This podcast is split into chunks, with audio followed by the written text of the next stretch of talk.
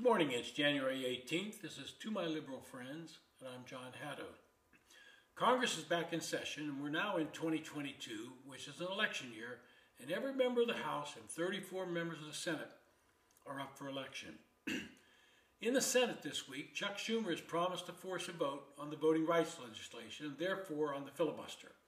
He and Biden are tying the future of Democrats in 2022 on this bill, and frankly, it's not a top issue with the voters. It's a play to their base on the left. If you're a Democrat and not a member of the House Progressive Caucus, you have to start looking towards November and planning on what you are running on when you campaign.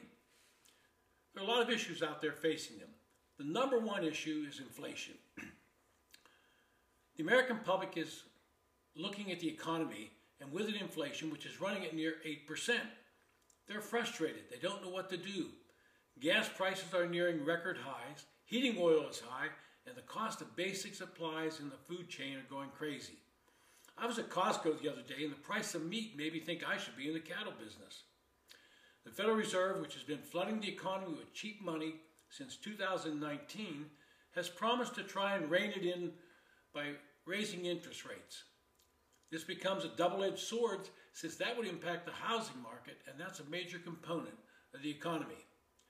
The pandemic remains a big issue. The Biden administration came to power and promised to eliminate the virus. As a candidate, Joe Biden made his now famous statement, and I quote, 220,000 Americans dead. If you hear nothing else that I say tonight, hear this.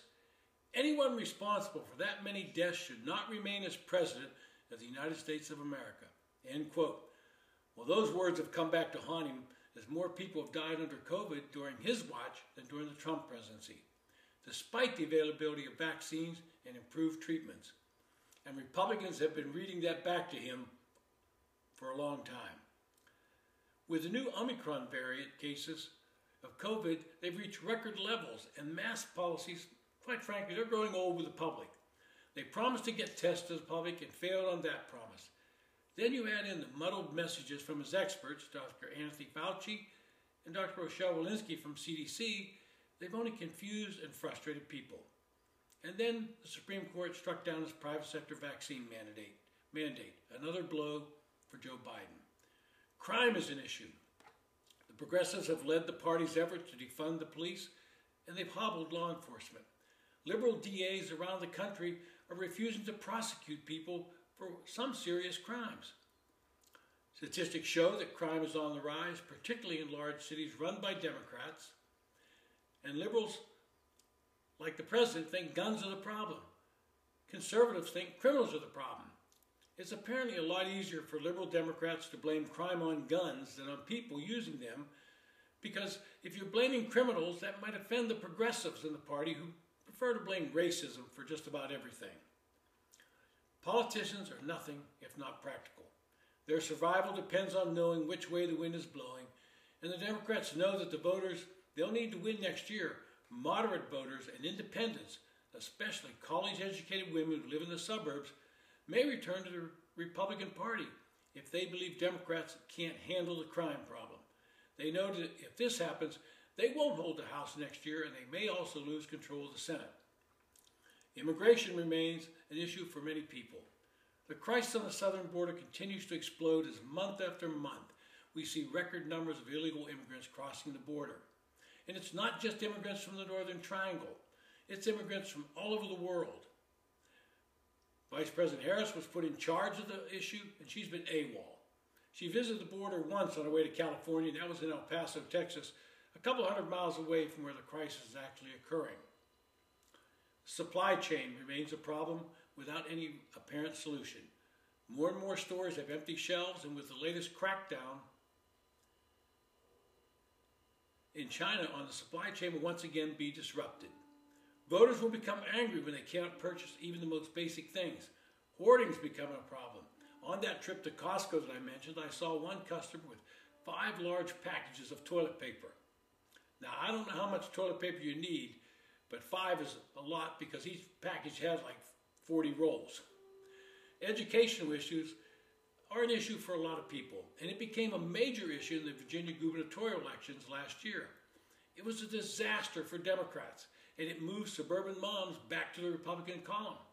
And Democrats became apologists for liberal teachers' unions on issues that concern parents, getting back in the classroom and what's being taught in the classroom. This has prompted several moderate Democrats in the House to start complaining to the leadership that something has to change. They want to change course and abandon what appears to be a futile effort to pass the massive Build Back Better bill that stalled in the Senate and appears to be going nowhere. The leadership has not listened to them, but they're getting angry.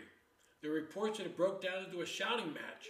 Some swing Democrats are reading the polls and are fed up with the progressives in the party dictating the direction. So what are the options for Democrats? The first option is they can go small. They can break up the Build Back Better bill and try to pass some things that they can get Manchin and Sinema on board with. That would mean taking major parts of the bill to the cutting floor, getting the bill closer to the $1.5 trillion mark, and show that it's fully paid for. The progressives won't be happy, and Sanders and Warren could balk. This would mean under reconciliation, they would need all 50 Democrats to be on board. So whatever they cut, they got to make sure that what's still left in the bill is paid for, and what is cut is okay with the progressives in the Senate. Their second option would be just no deal. Outside the climate portion of the package, Manchin is still not consented to allow an extension of the child tax credit as currently written. He wants to see that it's fully paid for all the years they expect it to be in existence. If you exclude that provision, it's considered a deal breaker for many progressive Democrats. And even though their leader, Congresswoman Jayapal, discussed compromise yesterday, I don't see progressives in the Congress agreeing to shrinking the bill on some of their key issues. The third issue is go back to regular order. And this is what Manchin has been suggesting. Send parts of the bill back to the regular committees, let them hold hearings on it, let them debate it, let them add amendments, and bring it back to the floor. Now, at that point, it needs 60 votes, but if you've done the proper compromises, you might be able to get them. The other part of that would be to use the appropriations process and put all this stuff they want to pass into spending bills that fund the government. Now, some of this might be struck down by the Byrd Rule. The problem with that is it would be all tied up in one massive omnibus bill, and I doubt that's going to pass, and then they would make it part of a continuing resolution that funds the government at this year's levels. History tells us that the party in the White House loses seats in the midterms. The issue facing the Democrats